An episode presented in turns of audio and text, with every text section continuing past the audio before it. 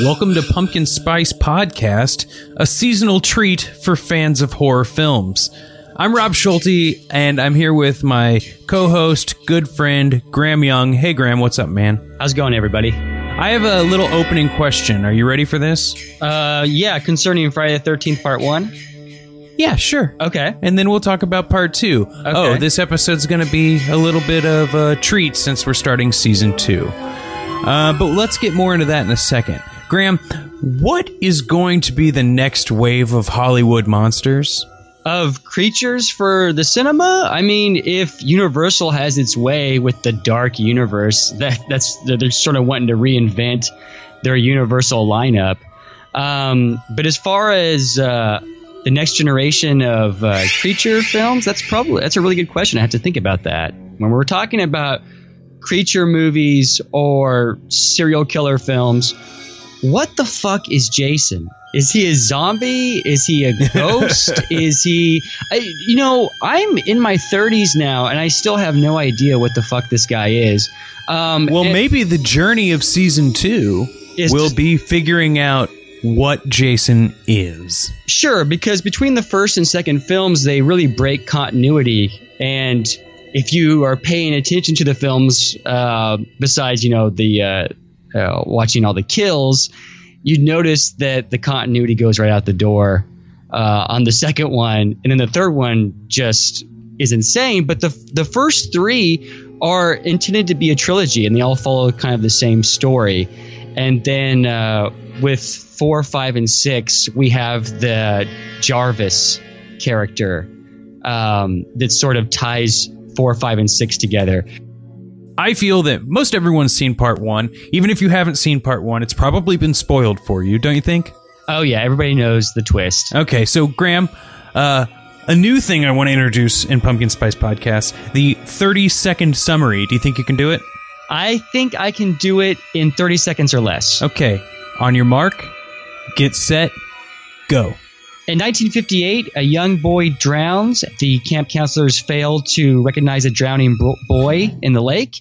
And uh, 30 years later, the mom of the boy, Mrs. Voorhees, uh, wreaks havoc on a group of teenagers that visit the camp on a sunny summer afternoon.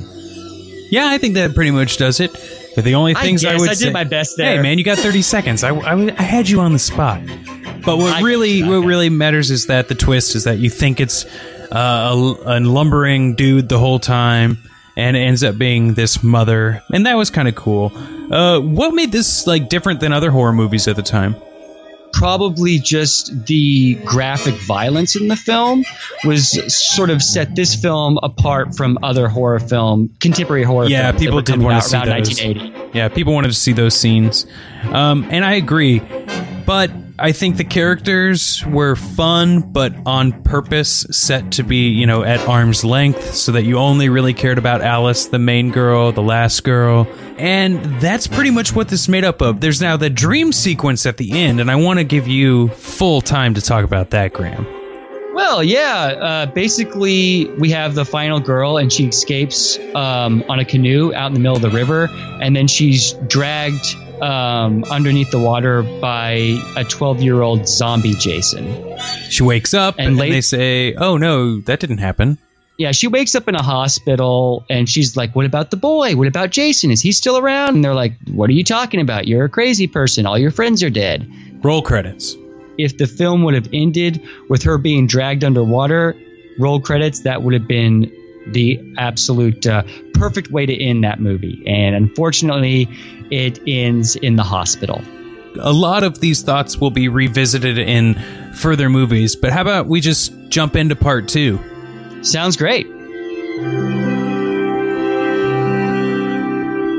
Graham, I'm going to time you this time once again for the 30 second summary. Do you think you can do it? I think I can probably do it in about 10 seconds. How about that? 10 uh, seconds? Yeah. You really think so? Okay, well so. then, on your mark, get set, and go. These kids go to a camp and they get killed by Jason. Wow. But do they all get killed? Uh, no. They're y- yes, they do actually.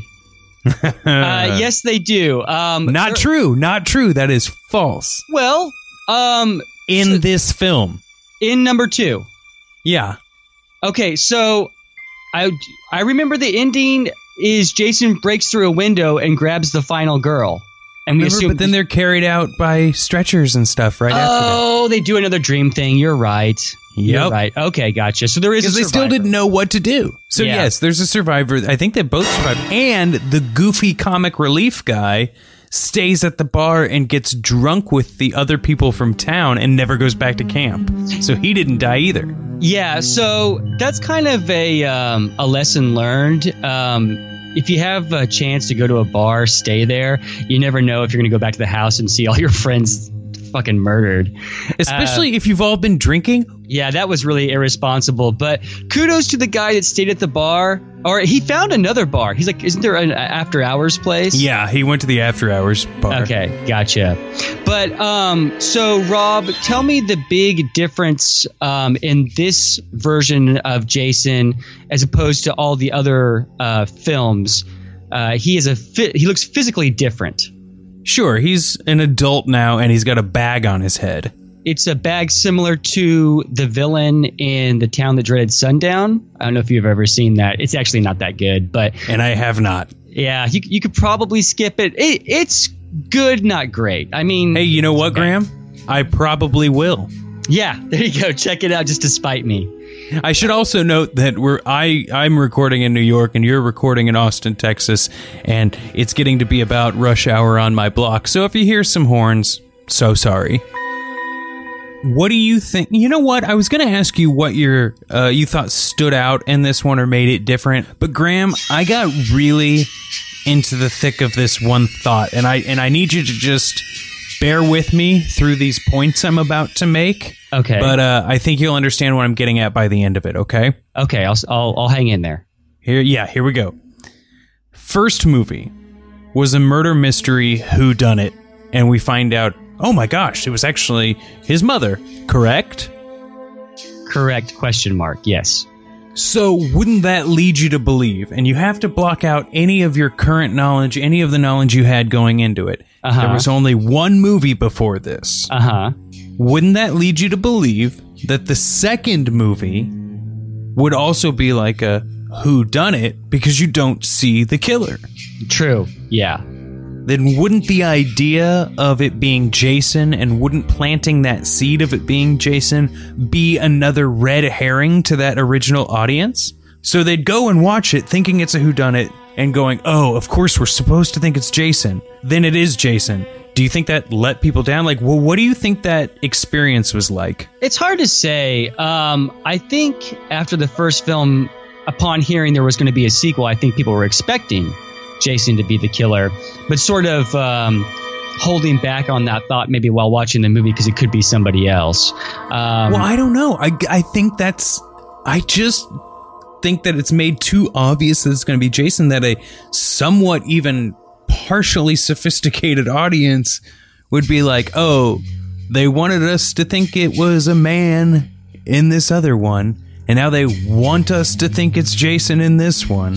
Yeah, if if I'm if I'm remembering this correctly, towards the the first act of the film, there's a campfire scene where oh, God, yeah. the main guy is basically saying, "Hey, Jason's the killer in this movie, not the mother. You know, we're we're gonna pay that off because I I, I Well, and here's the thing it was a surprisingly accurate story with details there's no way Yeah. he would have known.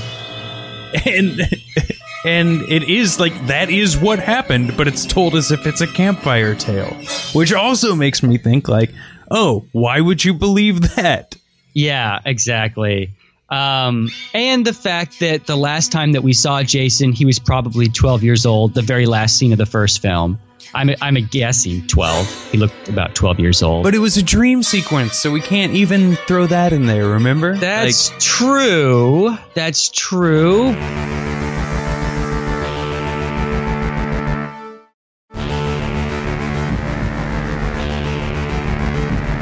It's hard to figure out what's real and not real in these films.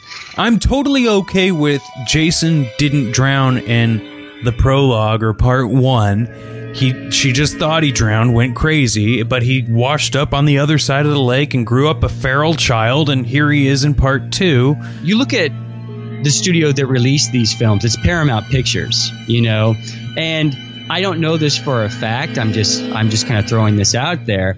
But I imagine there were some studio executives that were really embarrassed by this franchise and they couldn't say no to it because it was making the studio money but at the same time it's kind of like oh okay we'll just quickly make this and see if it makes any money and kind of little thought went into it And I think the template just got more clean cut in this one. It's like, okay, we know it works. And so this time when you've got like they're to just go with what works and that's why you see more of like sexualization and the more cookie cutter have sex die. Here's the jock asshole but who's also over sexualized and then this hot woman who's over sexualized and this other woman who wants to sexually seduce the guy in the wheelchair. What's represented in the first one was that you don't have to have sex to die. Um, the main character smoked pot was in a relationship with a much older man. She wasn't a virgin. You know like people who were Sure. not getting any died and people who were getting some died. And now it's just like that okay you you get some you die. It's a good ending of that sentence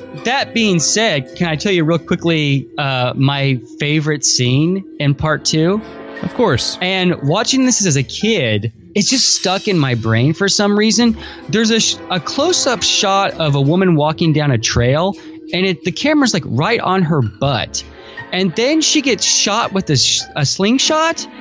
And the guy is so nonchalant about shooting her with the slingshot. He's just kind of like, hey, what's going on? And she's like, he doesn't "Oh." say anything actually He winks. says that in his eyebrows Yeah, and I think he like winks at her, and she's like, "Oh, you," and she keeps on walking down the trail, and for uh, she should have knocked him out yeah, sure, and I mean the scene is just very bizarre.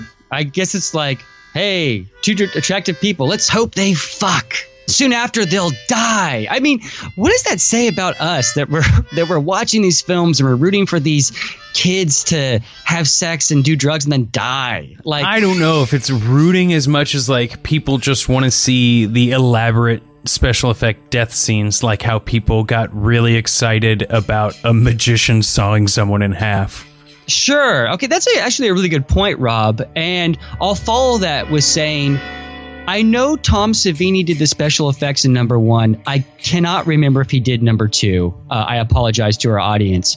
But don't you think it's a shame that whenever Tom Savini does his best work, I mean, when he really is just so passionate about what he's doing and really gets into it, that he's punished for that by the MPAA because they cut all of his hard work out of the film. Well, I think it's like a fairly accepted thought that part one kind of slid through, and so they were very much more um, restricted in parts two and three, and you know, I'm sure it eased up a bit a little later, but Well, that's kind of the running thought. You're dead on. Um, in parts two and three, the violence is really sort of stripped down. That being said, three has like one of the biggest body counts of the entire series. But I believe Tom Savini came back in part four, and the gore is back to a degree. Again, uh, the MPAA has really uh, uh, hurt his career, in my opinion. And I really like to quickly say here at Pumpkin Spice Podcast, Mr. Tom Savini, we salute you. Rob, this is a bit off topic, but when you were a kid, did you ever get kicked out of a movie No, for, be, for being underage? nope, That never really, once. That really pisses me off because it happened to me at least three times. Really, Yeah, in Kansas.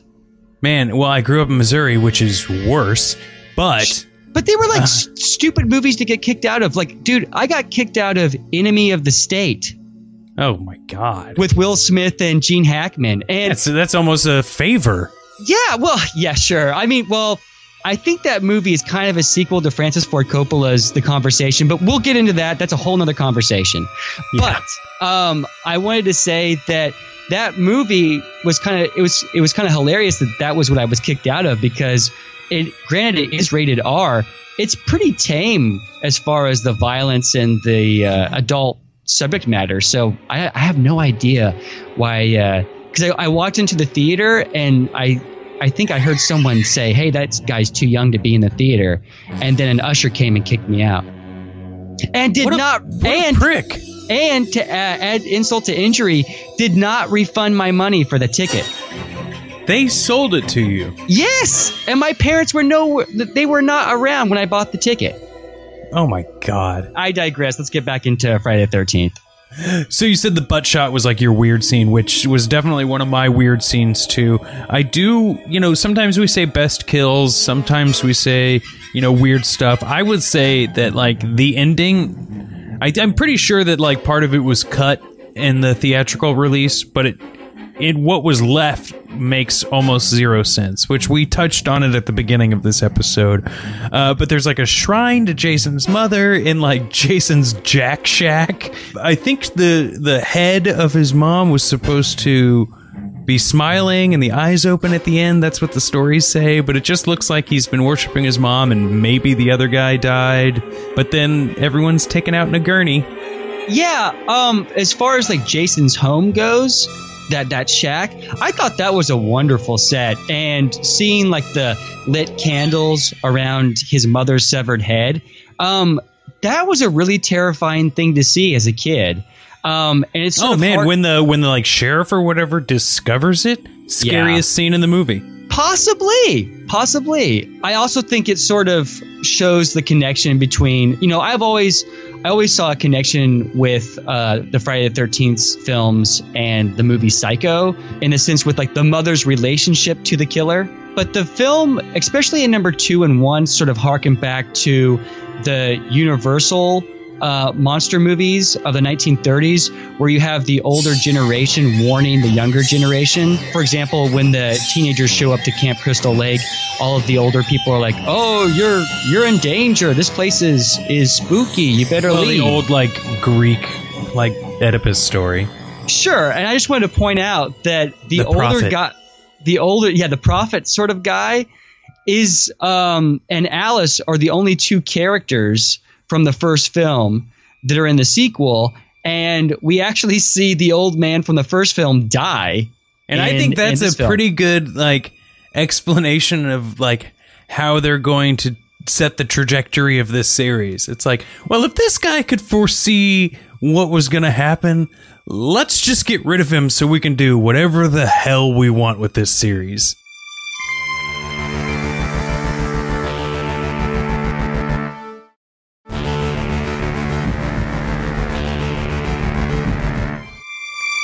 The main character in this one, what's her name? Amy? No, uh, Ginny Field. Ginny So- Field, yeah. I think she is an amazing leading actor in this movie and has so much more depth and like confidence. Not that Alice didn't have that because she did, but like I feel like this is the leading woman that we needed in a film that wasn't very good. She's Sure. independent, she's a child psychologist. She uses that to her advantage at the end of the movie and is just well thought out and a damn good actor. Yeah, I, I totally. It takes um, a a strong performer to put on that gross sweater. Yeah. Um, at the end of the film, she puts on Jason's mother's uh, Mrs. Voorhees sweater, um, and I for a second I thought that she was going to tuck her head under, you know. Uh, oh, and, put the like the weird like yeah, basically on on top of her head, you know. Um, that didn't happen, but it would have been uh, it would have been pretty cool, but uh, maybe not scary as it would have been funny. Do you think Beetlejuice reused some of those props? Um, I think that Tim Burton was probably inspired. Oh, I'm sure. I am Yeah. sure.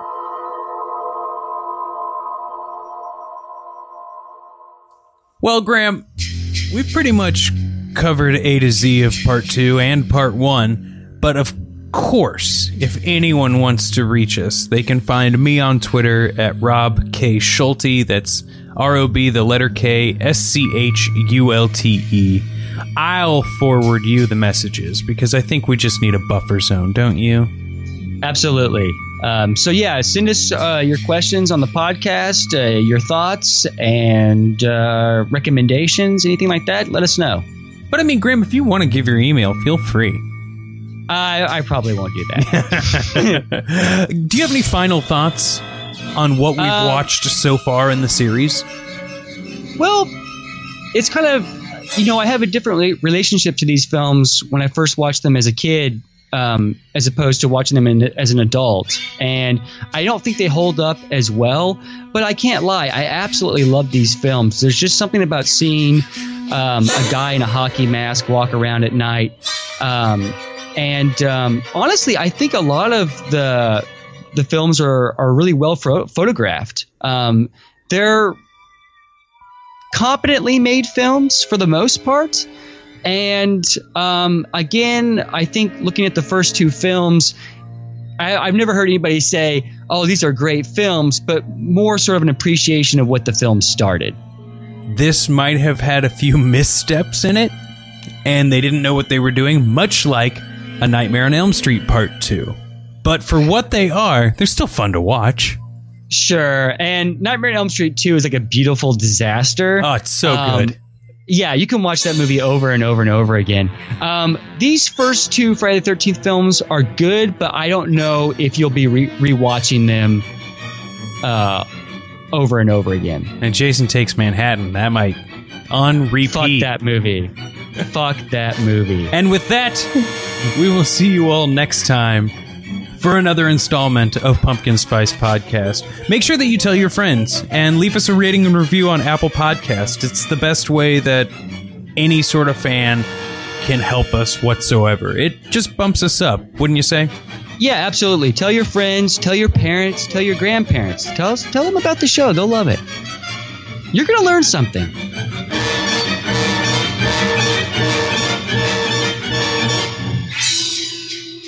I encourage anyone else out there listening to this podcast to give money to the hurricane relief or anything, you know. Yeah, absolutely. Um, we should probably just take a one second to give a shout out to the people of Houston, amazing people, and um, I'm donating a bunch of clothes to HEB. So if you're in Texas, HEB stands for Rob.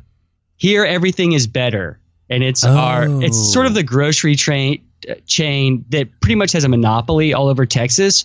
But the great thing about them is that they have this huge convoy for um, sort of uh, hurricane relief or natural disaster relief. So they do a great job of helping people out during a natural disaster. So if you can support HEB, give all the your food and clothing to these uh, people, and try to help out as best you can.